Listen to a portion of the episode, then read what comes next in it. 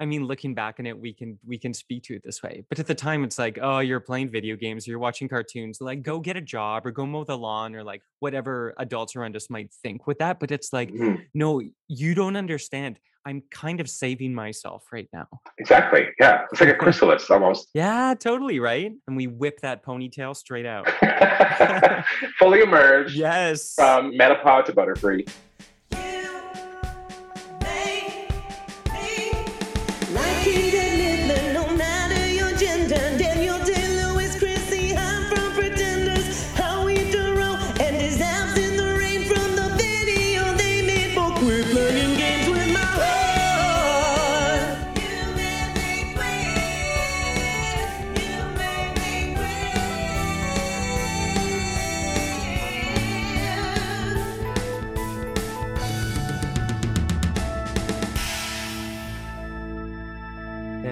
I'm Trevor Campbell, and this is You Made Me Queer, the show where queer people dial your number, then press 1, then press 3, then wait for an available agent while listening to 45 minutes of Chopin etudes to let the man have it. And yes, I hope this call is recorded for quality control purposes, kiddo.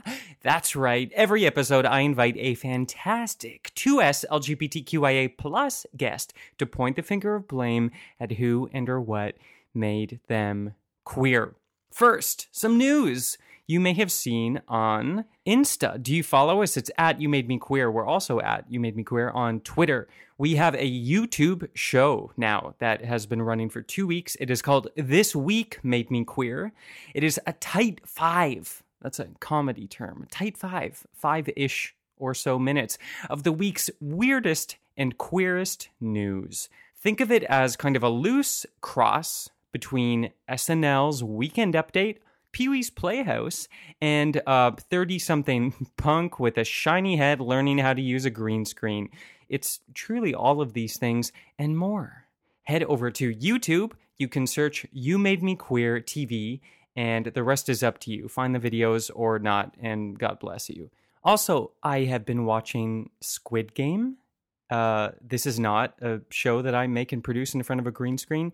It is a Korean uh, dystopian sci-fi mindfuck, one might say. Uh, Squid Game, confusing name. Even with the explanation, they start the show with an explanation. As the explanation ends, I still have questions. I'm a little confused. However, then we jump into a brightly colored dystopian metaphor for how participation in late stage capitalism makes everyone a loser. And that's a message I can get behind and root for, despite uh, some pretty over the top, horrifying thought experiments and violence. Does everyone have great bangs? For the most part, absolutely. Do they wear uh, progressive tracksuits? I would say yes. Are they culty? Possibly. Can cults also be progressive? I like to think so. And so does Jim Jones. Wow, it's, I don't know, is a Jonestown reference too soon? I'm fascinated by cults, not because of the, the mayhem and the carnage, but because of how easy it is to think you're doing the right thing while you're doing the wrong thing is my review of Squid Game. Listen, people make tough calls. If there's one thing we've learned through the past two or so years, you get stuck in an echo chamber of your own mind and the the loudest voice ringing out is the one you follow. Have I gone completely insane? Is this going to be played at both my funeral and my inquest? And possibly um, trial where I'll be tried posthumously for uh, wasting your time. All these things have yet to be determined, but none of them matter right now because what matters is my guest. I have a very, very special guest today, so let's get to it. My guest is Joshua Whitehead.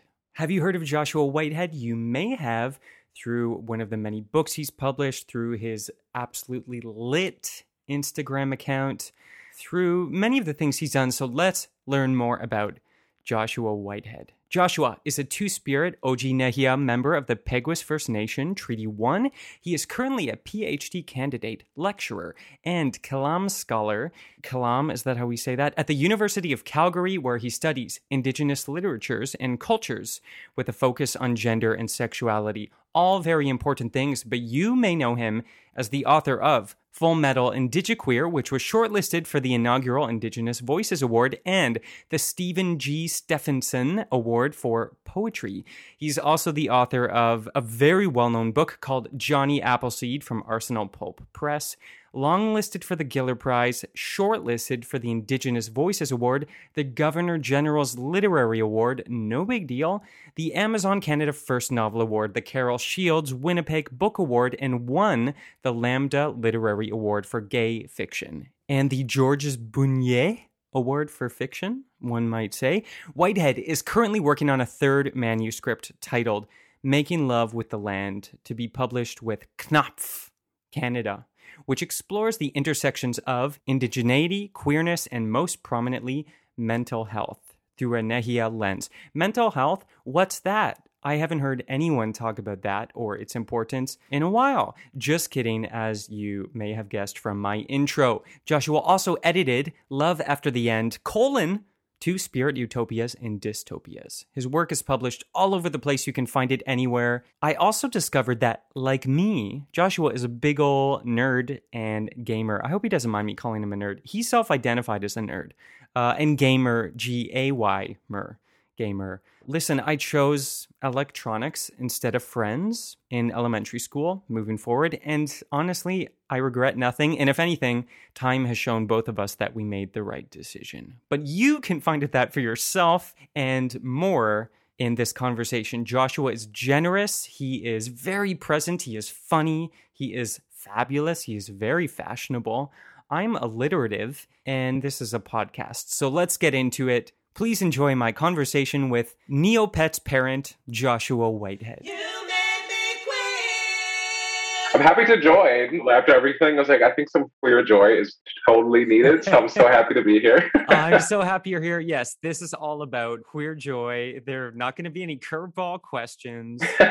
Uh, also, I want to, uh, or at least address this situation. I was going to say apologize, but no, no one needs to apologize for anything. This is about queer joy. So, this is a podcast, so people cannot see this, but I am in a space right now. It looks like Josh and I are at a slumber party, and basically, I've made some kind of couch for it. and there's like a. I was gonna say, yeah. Yeah, yeah, please go on. Uh, how, how do you see this? What was your interpretation? I mean, this is just like full retro nostalgia, and we're like 12 year old boys staying up till like midnight to play video games, eating Cheetos, and we built this like um like pillow fort, and I'm here for it. I mean, that sounds great. I should have led with confidence and said I came to you with an apology. it was my mistake. well, we are queer, right? I know, I know. It's queer and Canadian. it's baked in. It's true. How do we get out of it? Because I have just moved and I had this great recording space in my old apartment, but I'm still kind of figuring things out. So I'm in the quietest corner of my home.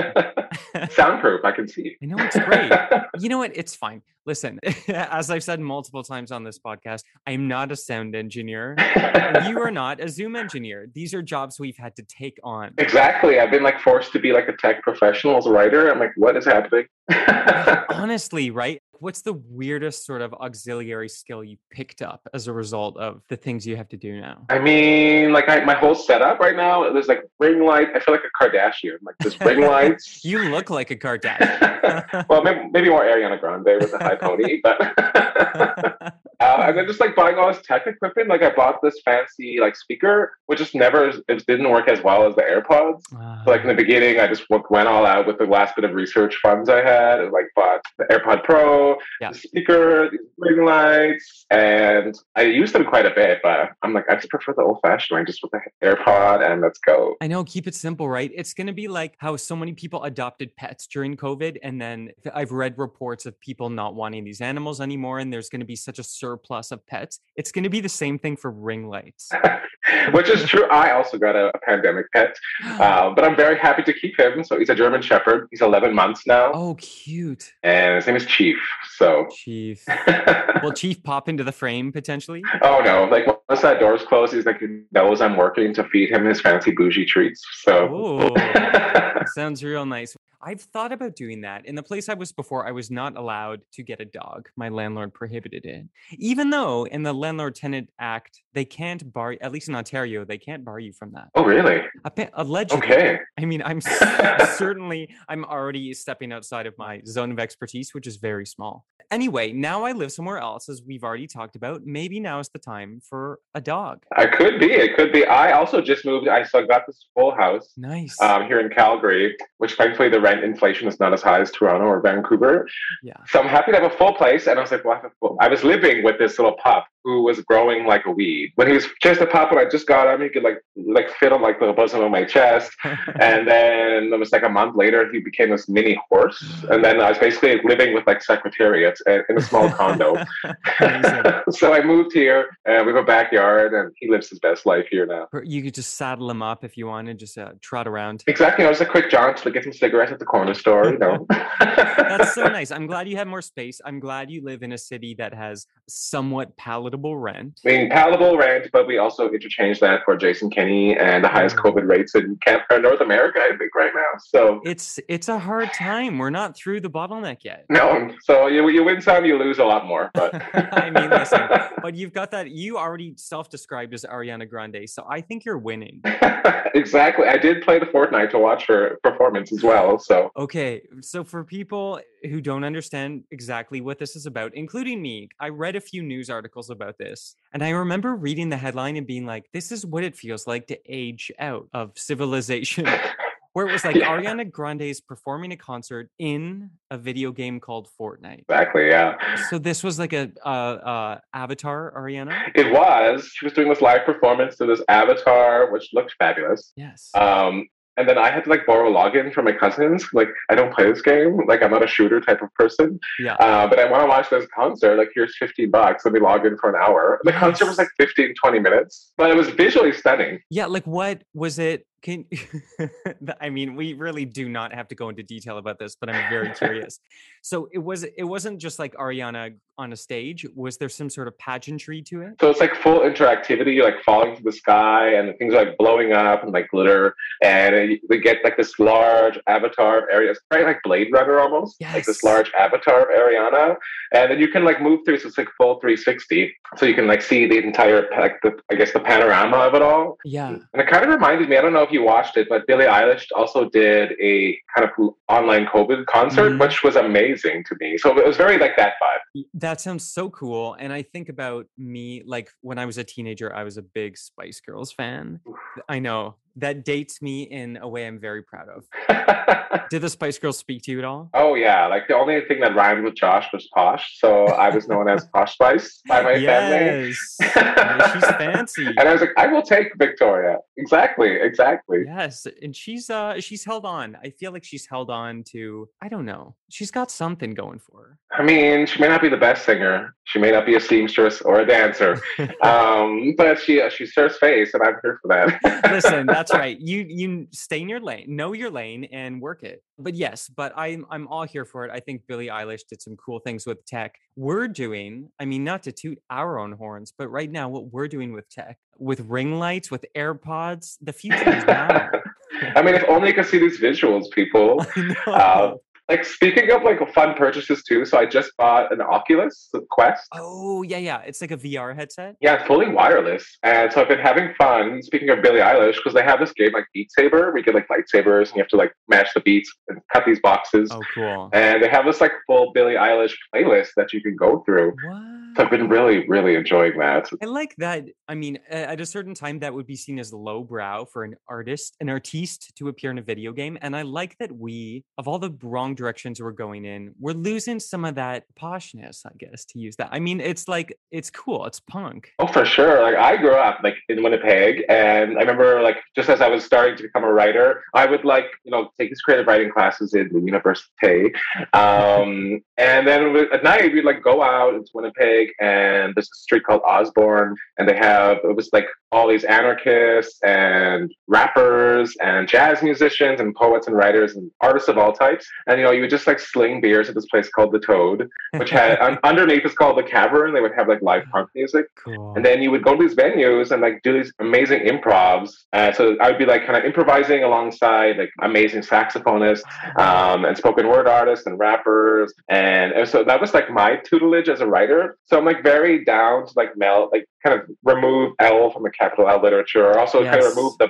the highbrow from art Yeah. and make it grungy and make it dirty, intersectional like that. Like that to me is like a purer form of what we call quote unquote art yes. than like the high echelons of the posh spice, maybe. yeah, use the tool. I mean, that's how we've always made art. You use the tools you have, and nowadays a lot of those tools are uh, PlayStation fours or what have you. Exactly, exactly. So it I would love to be in a VR game one day. We'll see.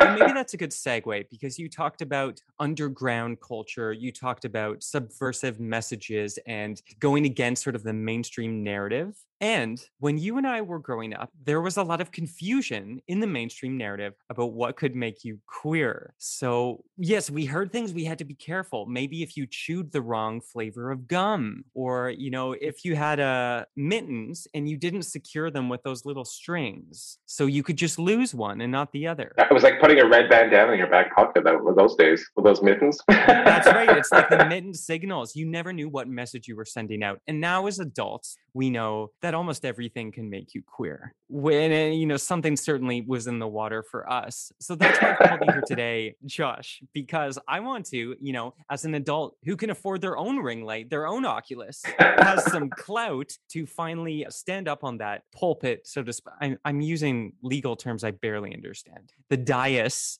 let's say the dais, and point the finger of blame once and for all. Joshua Whitehead, who and or what made you queer? I mean, like, let me get the Rolodex. Like, how much time do we have? Um, Get comfortable. So, like, speaking of like what made you queer as we were kids, like, do you remember that PSA? Um, it was like an anti-smoking ad, and there was like these two high school boys who were like getting really close because they're trying to steal a cigarette, and they go in the bathroom, and the, the final ad of this PSA would be like, "Smoking makes you gay."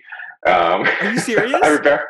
Yeah, you can totally check us out on YouTube. Canada had wild PSAs back in the day. They were super like homophobic, femphobic, transphobic. Uh, so they're all available on YouTube. I highly suggest watching this. It makes me laugh every time because I am a smoker now. So. right. So, what decade was that from? I think this was like late '90s, early 2000s. Oh my God. Yeah, it was wild times. Like another one that's really popular was like, "What's your thing?" My thing, sound effects. so I just love to watch those from time to time. Maybe it was the commercials that made me queer. Uh, Maybe. And funnily enough, we do know now that smoking does, in fact, make you queer. I mean, a smoking circle is the queerest place of any space. So True. Yeah, get close, boys. I have to lie, it wasn't those commercials. I would say that there's two main things. So I, I grew up as like as this very what we might call uh, in my communities indigenous nerd, Hmm. which is just an amalgamation of indigenous and nerd, which fits really kind of uh, beautifully with our like kind of amalgamation of indigenous queer right now. Mhm. But when I have to, when I think back, like I think first and foremost, it was probably like my obsession with RPGs, role playing games, and Final Fantasy VII. I would say was Okay. one of the games that made me like hella queer. Which, like, speaking of anarchy um, and like queer communism, it's about this group called Avalanche, run by this like really blonde Twinkie boy named Cloud Strife, who I was obsessed with. Let me just before you dive in, let me just know I am here for this. I played this game. I know all these references. Yeah. So take me there. Yeah, so you play as this like rebellious group Avalanche, which is run by this main character Cloud and several others who are just trying to overthrow this main kind of world destroying, ecological destructive um, energy re- extraction company called Shinra. And that's basically like the premise of the game. There's other things you learn. There's like super soldiers made through like biowarfare and bioengineering. But the game itself, just like I was obsessed with. I played it multiple times, and it takes like 120 hours to beat. It's really long. So long. Yeah, especially to play as a teenager. Oh, for sure. And this is like pre Harry Potter days. Like now, maybe it's more normal for a teenager or a tween to do something for that long. But at that time, like that's a big commitment. it was a big commitment. And I just remember, so it also just got remade, which I just played. I haven't played it yet. Oh, get ready. It is so beautiful. And it's very nostalgic if you have played the original. hmm But the original, you, you go to this place in the middle of the slums um, of this place they all live in called Midgar, and you have to go to this place called the Wall Market, which is like this kind of street vendery, but it's also like pro sex work. There's queer folks and butch and femme people everywhere, uh, and it's run kind of by this person who runs this kind of brothel, basically. So to me, it was like very Dolly Parton, like best little whorehouse in Texas, meets like basically like Blade or like again like Blade Runner. It was very cyberpunk. Yeah, meets yeah. like kind of musical elements. hmm And you have to like collect all these things to make the main character Cloud, who's like this buff dude, but very twinky, but like has these large arms for some reason. Yeah. Um, so like I guess like you know spot focusing. Yeah, one hundred percent. And I do want to say to paint the picture uh, of Cloud. So like has this huge sword, kind of like baggy um, left eye TLC cargo pants, and then a bit of like hunting armor, but also underneath a very uh, conservative turtleneck sweater from Talbot's kind of thing, like the kind of thing your supply teacher might buy at the mall, but sleeveless, so shows off those guns Mm. and was like very pretty. Like o- the overwhelming attribute I would say was like prettiness to this male coded character. Were you Cloud Strife's stylist? Because you just like picked out exactly where to get all those items. I mean, apparently I played that game for all 120 hours because I did have a bit of a weird polygon based crush. And and this is like these are retro games where like you know people are caught now in video games, but at the time you had to do a lot of imagining. oh yeah, and there was no voice acting in those days, kids. Yeah. So you had to like read like hours and hours of dialogue. yeah. So I attribute a lot, a lot of that to like my dialogue these days as a writer. Yes. I loved Cloud. And so you have to go to this place, the Wall Market, and you have to collect all these items because you have to put Cloud in drag. And dependent upon like what items you get and what affiliations you make with the characters, there's three tiers of what he can dress up as. And uh, the other two female characters, Aerith and Tifa, who are also with you, you're all trying to dress up to go into this brothel to confront the person who runs it. And I enjoyed that so much you get to like go to this gym with this like kind of like stone butch woman who runs it and like do squats and chin ups and all this and then do all these little side quests but i just like remember being this like young teen um being like i am like living Yeah. for putting this like macho man into this like high femme drag Yeah, it's interesting too because the game, so much of the game, it's like uh, it's an adventure game, but you're fighting a lot. There's a lot of combat. It's very brutalist, Yeah. and then there's a lot of. It's like you said, it's very camp, but also like, and this is something because I haven't played the new one. The old one, I remember the maybe when Cloud finally comes out in drag or sort of a different presentation. They're sort of it's a bit of a joke in a way. Mhm. But I've heard that in the new one, it's really quite supportive and sort of. eh, I mean, however you read it, trans affirming or or drag affirming or what was your take? I mean, the old one was definitely at that time. I was just like, "This is queer." It's the first time I'm seeing something like this. Yeah. uh, outside of like staying up late to watch like queer folk. Um, but I got to participate because I was like the person controlling the avatar, right? Which is like so interesting to me about video games is that, and like literature too, but video games more specifically because it calls for your active participation. So you are also in a semblance. This is again the days of polygon gaming, but it's also like virtual reality. Like your your entire consciousness is like input into this mute character who mm-hmm. just has boxes for dialogue. So to me, like that was a huge rev- like revelation for me to be like, okay, like I like this. Probably explains a lot about me now. If you've seen my Instagram, it's quite a bit of glam. yes. You know, but I keep like the kind of you know male attributors like the mustache and the beard. But the new game, like so, like the one that just came out, I think a year ago, not even, Mhm. is like completely different. And this is where I'm like, it's also more like very Dolly Parton because there's a whole musical montage that happens Yeah. with this like queer run Honeybee Inn, and they're all dressed in these honeybee outfits. It's very like showgirls, very best little whorehouse. And it's like a five minute musical montage where you put Cloud in this drag and he's like hit on by like AFAB um, people and men, like cisgendered and queer folks. Mhm. So it's like really fun. And I think you can even, if you want folks want to YouTube it, you can watch the little kind of montage of putting him in the drag and there's like makeup and wigs and the dress is there. And everyone's applauding. And then you kind of go out into the streets and you can kind of hear the babble of everyone around you and you're like kind of getting hit on and catcalled. So it's so it's like I mean maybe not the cat calls or maybe but uh, it's everyone is responding in a way where they're like I want what you got. You presented that way. I want it. Basically, yeah, exactly. But it's not about the main character himself. It's about the kind of this this, this, this quote unquote slum space that they space that they've created, which is the wall market and the honeybee, and primarily. Uh, there's also kind of this massage parlor, like semi glory hole moment, Ooh. and it's very very queer nowadays. Um, so I very much enjoyed the glow up of Final Fantasy VII. 100%. And at the time, like how old were you when you played this for the first time? I'm gonna think like ten or eleven, Okay, so pretty maybe young. blossoming into twelve. Yeah. So it's sort of at an interesting sexual awakening time.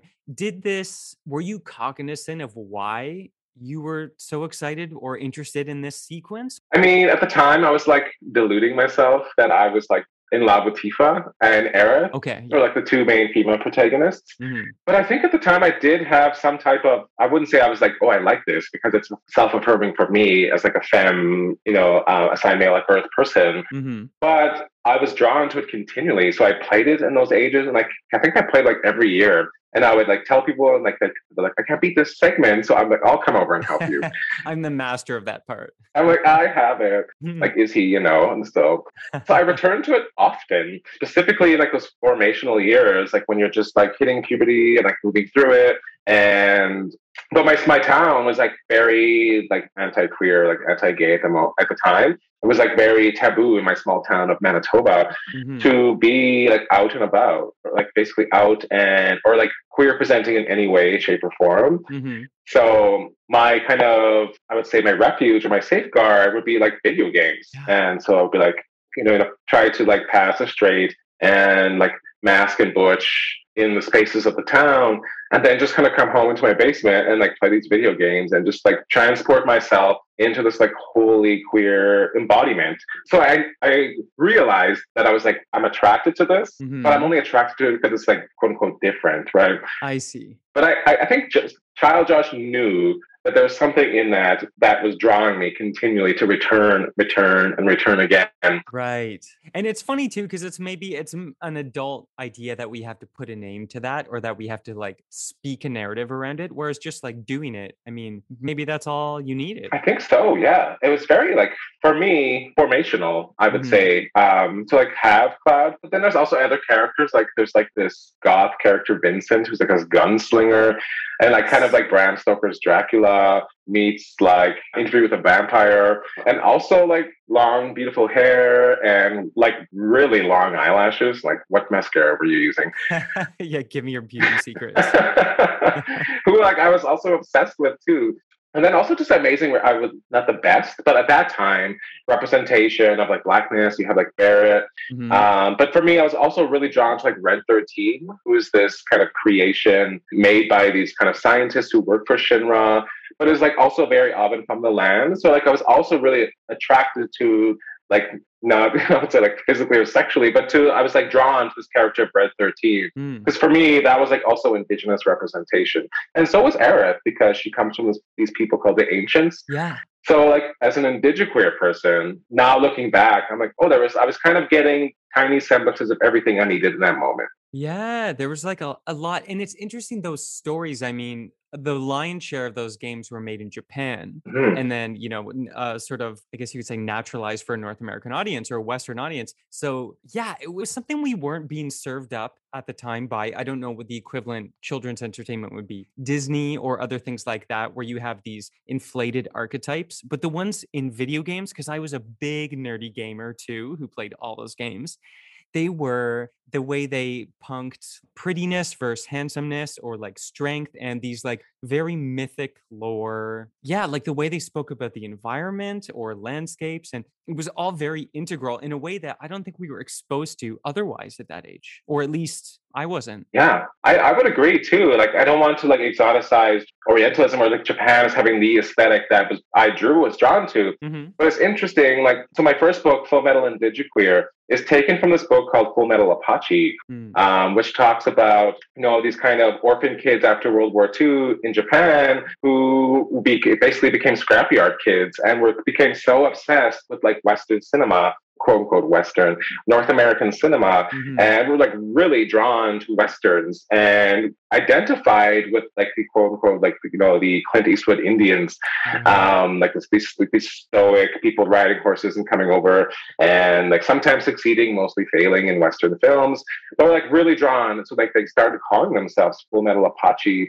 And it's interesting for me now, as both a queer person, an indigenous person, and an academic, Mhm. to like realize like that transfusion because I feel like I also had very similar experience as a kid. Obviously, not from you know a post-war torn country, um, but also someone living under active colonialism. To also be drawing my identity not from you know Canadian or American sources, but from Japanese. Mhm. So I would say like Final Fantasy VII, video games from that era. And then also like the Ghibli films, like Princess Mononoke, like Prince Ashitaka, well, uh, and his little loincloth, will, like always I be mean- a thing for me.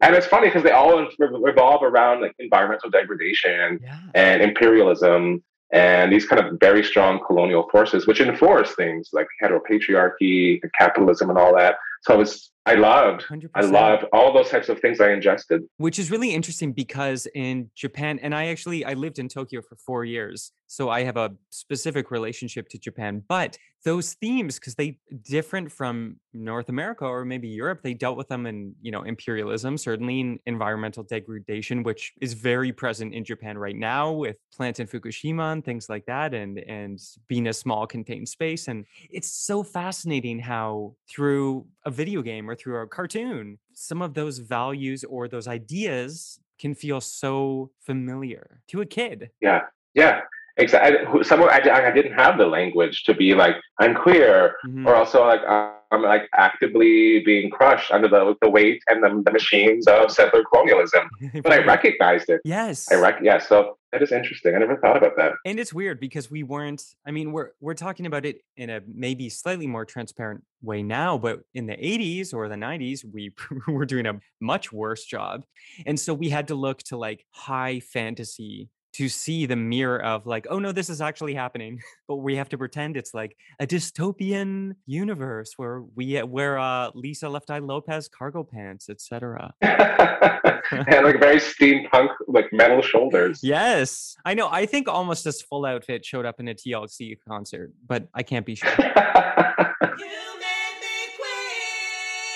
You Made Me Queer We'll be right back. And now back to more You Made Me Queer.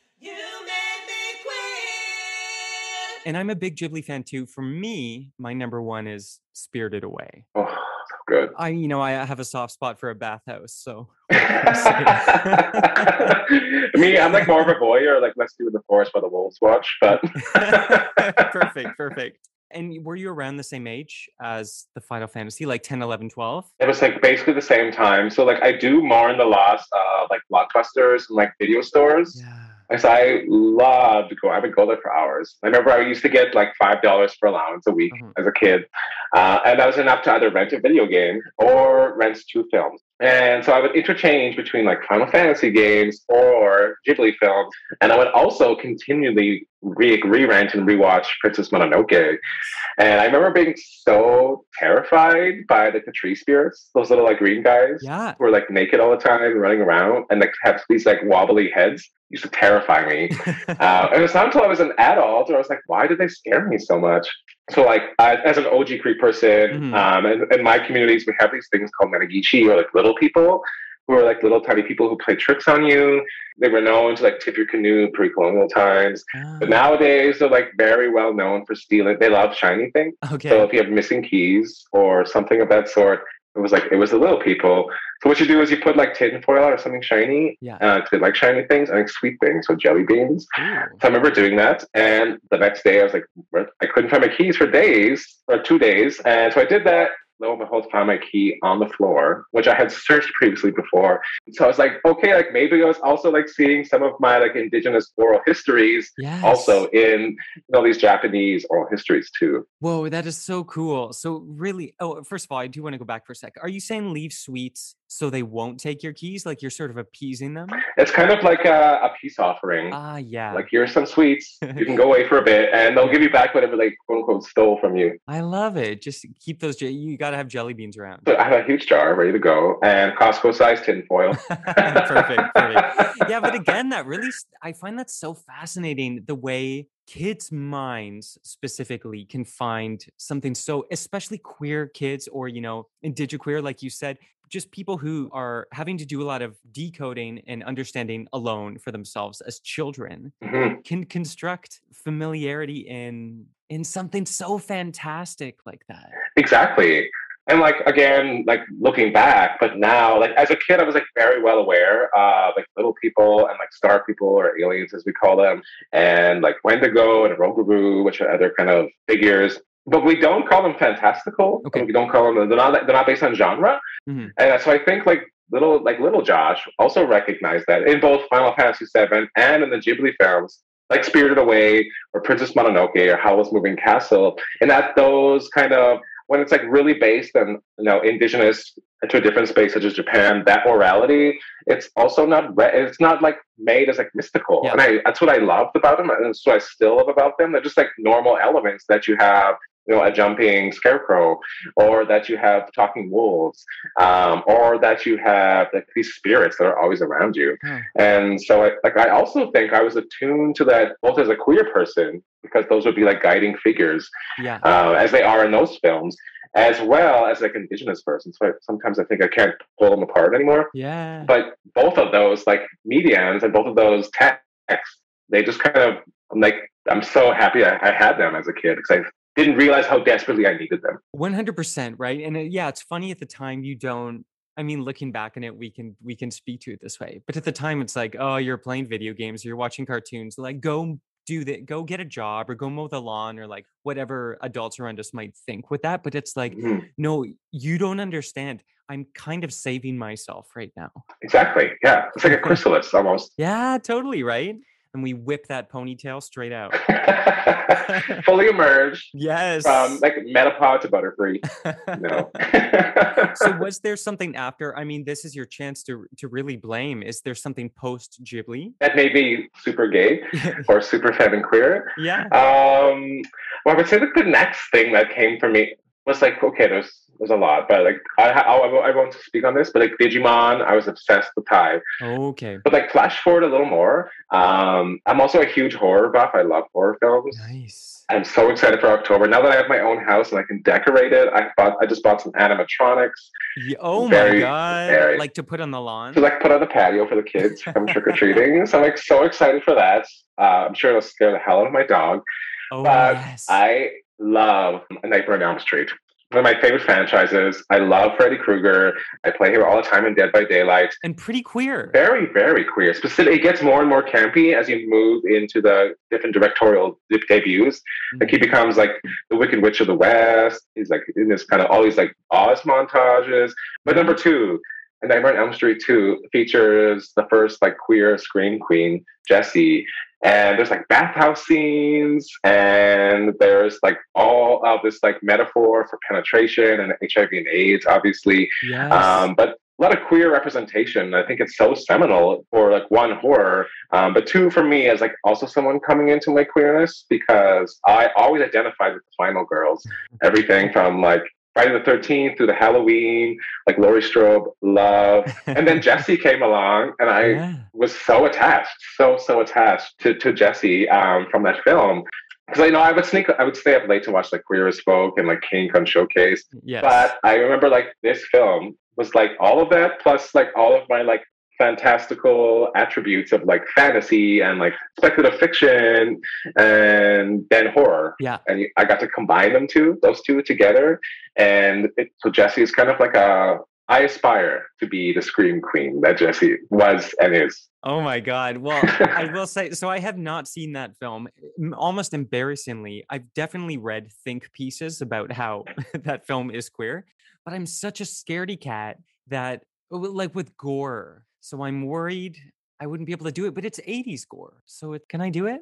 I would say also 80s gore was like intense. Yeah. This was like the time times like Evil Dead, you know, again like Friday the Thirteenth, and a lot of that gore was also inspired by um, prop artists who were like being taking images. And this is what I think why I love horror so much. It's so subversive, and it's feeding images you don't want to see, which I think Mm, I hate being like I hate like body horror. mhm. But um, I can't remember his, the person he works on The Walking Dead, Nico something. Um, but he has there's this amazing series that's run by Eli Roth, History of Horror, Mhm. and the prop designers and all those all those people who were like behind the scenes working on the special effects at that time weren't animated. And talk about they well, they drew upon images of like the Vietnam War, Mm, and they would bring that into horror and even more specifically now with things like hostel drawing upon like afghanistan so like horror to me is like one of the most punk genres and most subversive genres. And then you combine like these images of like war and imperialism with also kind of you know the, the aids the aids epidemic and Mhm. kind of thinking about penetration and then full full communal loss. Of, of queer folks specifically gay men or also this is a terrible war in Vietnam, and you amalgamate that onto a film, and you're just like subsuming so much. So like rightfully so, like we should be squeamish of it, but we should also, for me, horror makes us stare our kind of worst selves down and shatter and then rebuild it. yes, yes. It's like exposure therapy. Very, yeah, I think so. In, in a way that's not making you like Clockwork Orange, like eyes pried open. That's right. You have to like know your limit. Don't push yourself too far. Like for example, I as a child accidentally on TBS they aired. They didn't accidentally. They aired Helter Skelter on TBS. Uh-huh. I was unchaperoned on a Sunday afternoon at 2 p.m. and I watched it in its entirety. And that was that's beyond exposure therapy. That's like hand on the element. Oh yeah, yeah. Yeah, so that was not a good time, but I maybe I could do it if I watch it during the day. Uh, I you know I have a, a nice treat nearby. Take some pauses, you know, if you need to. Yeah. Okay. But I think like Nightmare on Elm Street too, like won't terrify you too much. It's very campy, Okay. It sounds great. but the, there's like there. So I'm sure you've seen Alien, um, Sigourney Weaver, like the thing popping out of stomach. There was that's probably like the goriest scene um, in the film. But it's like the horror is more like lustful, I would say, between Right. Freddy and the Scream Queen Jesse. Which I find so interesting. I mean, it is, and it's overlaid all the time, sex and violence in a way where it's really interesting to separate them or not separate them. Exactly, and it's like one of the films where like the ending isn't like tragic, Ah. uh, as most horror films are, right? Like either And no like spoilers, Josh. no spoilers, but I'm just kidding. It's like a 40 year old movie. yeah, exactly. Could you imagine? I can't believe you spoiled Nightmare on Elm Street 2. so, so yeah, I was like really loved it, but yeah. I, I just love seeing like this high femme scream queen. Um, and so um, there's also talks that I was reading about uh, of some type of like remake or like documentary of it. Oh. And so like, please Wes Craven, do it. Um, it. Oh, sorry, R.I.P. R.I.P. I meant uh, what is his name? Um, one who plays Freddy Krueger, who is still around. Oh. Robert Englund. That's it. Robert Englund, big fan of You Made Me Queer. So, Robert, we know you're listening. Um, so please get, get to work on the film. You have our full support. I will back you up. I'll blurb it. Let's go. That yeah. sounds great. Anything else you want to throw under the bus? Hmm. Anything else? I mean, like I wrote about this in Johnny, but like Neopets was like hella queer to me. Like, Yes. if folks it was a free online game where you had this pet and you could like paint them and like put them up into all these outfits, but it cost so much money. It was basically like a child casino because every day you go Yeah. on and like spin this wheel and get more points. So I, I talk about this a bit in, in my book Johnny Appleseed, but I'll Mhm. just give a little bit of behind the scenes. So I would also play this, and I was again kind of the premise of my book, but like I was a notorious adolescent catfisher. Um, in that like those are like the days of like MSN and AOL, oh, yeah. and so I would go into Neopets and like moonlight as this like older girl, um, and kind of like flirt and be flirty. I, I guess like be flirty, and then also um, like affirm my own queerness through the kind of performance um, of a Neopet, who's uh, this like 13, 14 year old girl, and talk to boys, and that to me was uh, an extreme highlight uh, of my queer coming into myself. hundred percent. That's I mean, people listening who maybe are not you don't have to be a gamer, but if you're not really sort of you haven't used tech a lot or whatever, blah blah blah, this might sound like we're blowing this out of proportion, but having that ability to build and like live through an avatar, it sounds really weird, but uh, I think it's very common. Like I did so much of my queer exploration through avatars and video games, Yeah. but there was also this really, really proto. It wasn't Neopets. It was so low budge, but you were like, it was like fantasy, Lord of the Rings, but you were animals. Oh, And so I remember being some kind of like bunny in the, it's like a Lord of the Rings village, but I was also like out and pr- this is like as a 12 year old. My bunny character was like out and proud. I love that. Yeah, so I was like I a thief, but also like a gay thief. Don't forget. a Woodlands bunny, gay thief. Yeah. 100% and something about that felt very like I got to I don't know, explore with I mean not that I was going to grow up and be a gay thief bunny, although I do have the figure for it. But honestly, I mean something about that felt liberating. Well, I think that's also like the beauty of video games. Like we started this conversation thinking about like highbrow and capital L literature and capital A art, Mhm. and like video games are like very low lowbrow, right? Yeah. And also seems like waste of time or like there's better things to be done. But to me, they and I see this now specifically with youth who are like even more inundated with the virtual and you know the online and computers and technology. But like I owe so much of who I am, both as a queer person, as an indigenous person, as a writer, and as a thinker, as an artist, to video games Mhm. because one, like as a, a child, they this the act of play and the act of avatars allows you. It's very much the basics of theater. Uh, it's like put the mask on, right, and you know, like do the kind of Romeo and Juliet, go to the ball, and you can kind of be anyone and do anything Yes. in a way that is unfetters the shackles of what you're inundated with, specifically as a kid, and specifically for me as a kid in the 90s, uh, is that you cannot be this. Mhm. And so this was a, a, a hinterland of allowance to be whoever you wanted to be. And it really kind of fostered and embraced and celebrated and enhanced my queerness because I was able to be like pull the jack out of the body that is Joshua Whitehead and plug it into this Neopet or plug it into this bunny who's a thief or plug it into Cloud Strife, right? And for me, it was like so it's disembodying to like do that, but it's also Mhm. so embodying, right? Yeah. Um, and I also just like throughout COVID found myself doing very similar things. Like I was, I was, I was joking on Instagram and to my friends that I was like regressing to teenagehood and childhood, like living in my basement with cups and bowls everywhere. But again, it was like video games that gave me stasis to Yeah. move to the extreme isolation of early COVID. In that I didn't have to live in this world that is continually damning, continually destructive, and continually hurtful.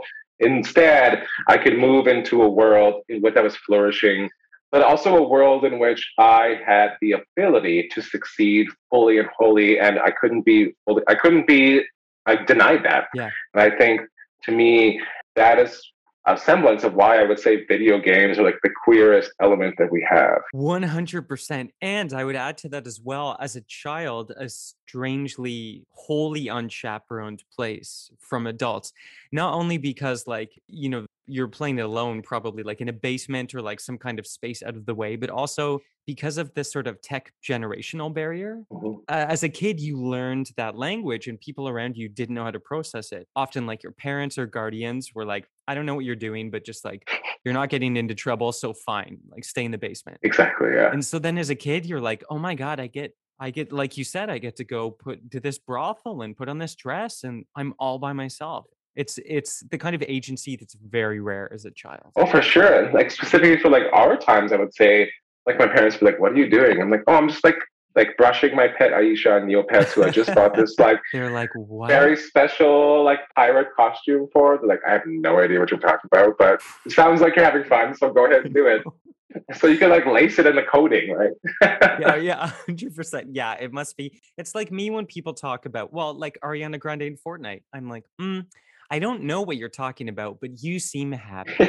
exactly. Although now I want to know. Actually, you've given me quite a lot of homework to do after this, so I will watch things and I will play things. And since we are running out of time, I'm gonna have to let you go. But before I do, would you like to play a game? Sure, let's play. So this game is called Queer, Queerer, Queerest. Queer, Queerer, Queerest. Okay. I'm going to give you three things. You are going to put them in order from least queer to most queer and tell me why. Okay, sounds fun. Great. Okay, let's do it. Thing number one Shelley Duvall's outfit in the final chapter of The Shining. Ooh, okay. Now, you're a horror movie person, so have you seen The Shining? I have. I'm going to drop a visual reference in the chat just in case you can't picture this outfit. So we've got a beige turtleneck. Over top of it is sort of like a, a plaid farmer's button up, and then she has brown corduroy overalls over top of that. That's not your picture, is it? It's it's signed, right? Yeah, yeah, yeah. That's that's not my picture. Could you imagine? Oh, I was like, oh my god, Trevor. I'm so jealous. You met Shelley Duvall. I would be you. I can't even. We don't have time to talk about my Shelley Duvall obsession. She's special. Okay, so that's thing number one. Okay. Thing number two. Picture this: uh, continental breakfast at a hotel, and we have specifically the Belgian waffle station okay. which in case you've never encountered one of these uh your loss it's like a little belgian waffle machine and next to it are just a bunch of plastic cups of batter Mm, Okay, yeah. I, I see it. yeah pre-portioned batter you've got it you've got it thing number three giant novelty checks such as the kind seen held by lottery winners or presented by ed mcmahon in front of your house okay, giant novelty checks. Yeah. So recap Shelley Duvall's outfit in the final act of The Shining, the Belgian waffle station at a continental breakfast, and giant novelty checks least queer to most queer and why. Okay, I'm going to begin with least queer, which I'm going to say is giant novelty checks. okay. because I don't feel like there was a whole lot of like queer representation in game shows. I love game shows. Okay. So nowadays there is, but we just had RuPaul and Family Feud, right? That's true. So I would say that's the least queer for me, although I would love to have a giant novelty check. Oh my God. Semi queer would be the continental breakfast at the Belgian waffle machine, because like you know, you know, it's like that's after a Grindr hookup, like meet you at the Belgian waffle machine in the morning, or like can I just pour this for you so you can go. Uh, it's also giving like very White Lotus vibes, and I, I like that. So Oh yes, totally, totally. the walk of shame to the Belgian waffle machine. exactly. I couldn't call it the queers. I think it's a good either end space or meet space Yeah. um, for the Arab Grindr, but I think that's a dead thing now with COVID. I don't know if we'll ever have buffets again, right? I think you're right. Um, so I have to like I have to give like the queerest to Shelley Duvall's outfit. If only uh, when I love The Shining, I love Shelley.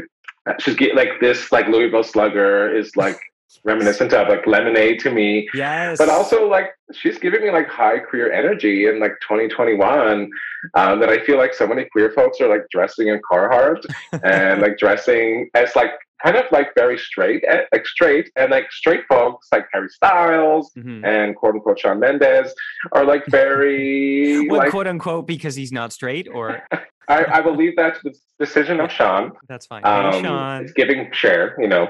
Um, so I would say like this is like the very queer aesthetic that I see both for um, cisgender and queer folks and male and female and everyone in between. It's like we're all kind of dressing in this like regressive but kind of sexy, kind of hot, um, very workwear, and I, I like it. Like Dickies, Carhartt, all that. Yeah, you're totally right. It's this sort of utilitarian. I feel like I could see anyone in sort of the the broad queer acronym spectrum wearing this outfit, and I'd be like, "Oh, I'd be like, okay, so I'm gonna start cruising. oh yeah, 100. percent What's your phone number? Please put down the bat because I'm gentle. But would you like to get a coffee? You know, like it might be fun just like write the number on the bat with a sticker that you could be re- you could remove because I don't know the sentimental value of the bat to you, but Oh my god. Yeah, and then as they're waving it threateningly, you're just like four one six reading up the side, and then you run. Okay, so I'm going to recap your answers. You said least queer uh, checks. giant novelty. Yeah, Yes, giant novelty checks. Number two was the Belg- walk of shame to the Belgian waffle station. Very, very good. And then the final one was Shelley Duvall in her workwear. I'm here for it. Yeah, I love it. Okay, so this is a very you are an academic. This is an academic test. So let me uh, refer to my rubric, my grading rubric. Yes, yes, yes. A plus, gold star. perfect. I'll wait for my next grant. That's right. You, yeah, you can now submit this. The queer, queer, queers results um, are what Canada Council is looking for. okay, so adding to CV right now. right. Certificates in the mail.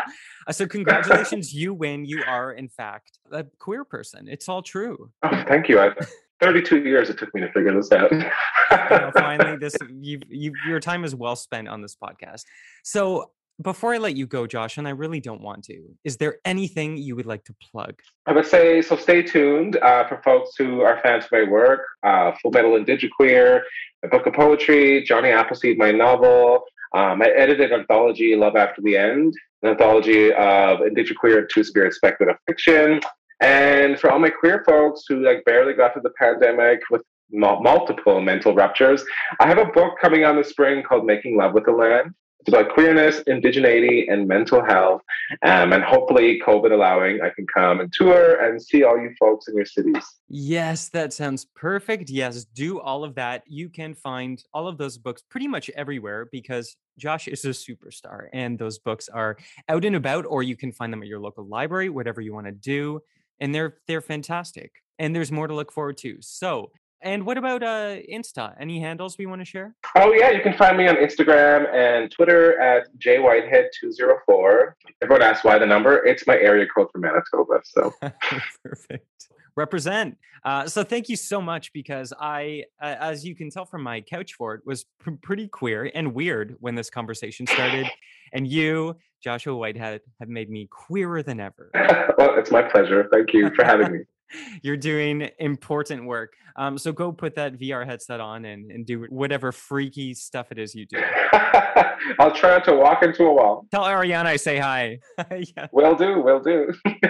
queer, queer, queer, queer, queer, queer, queer, queer, queer, queer, queer.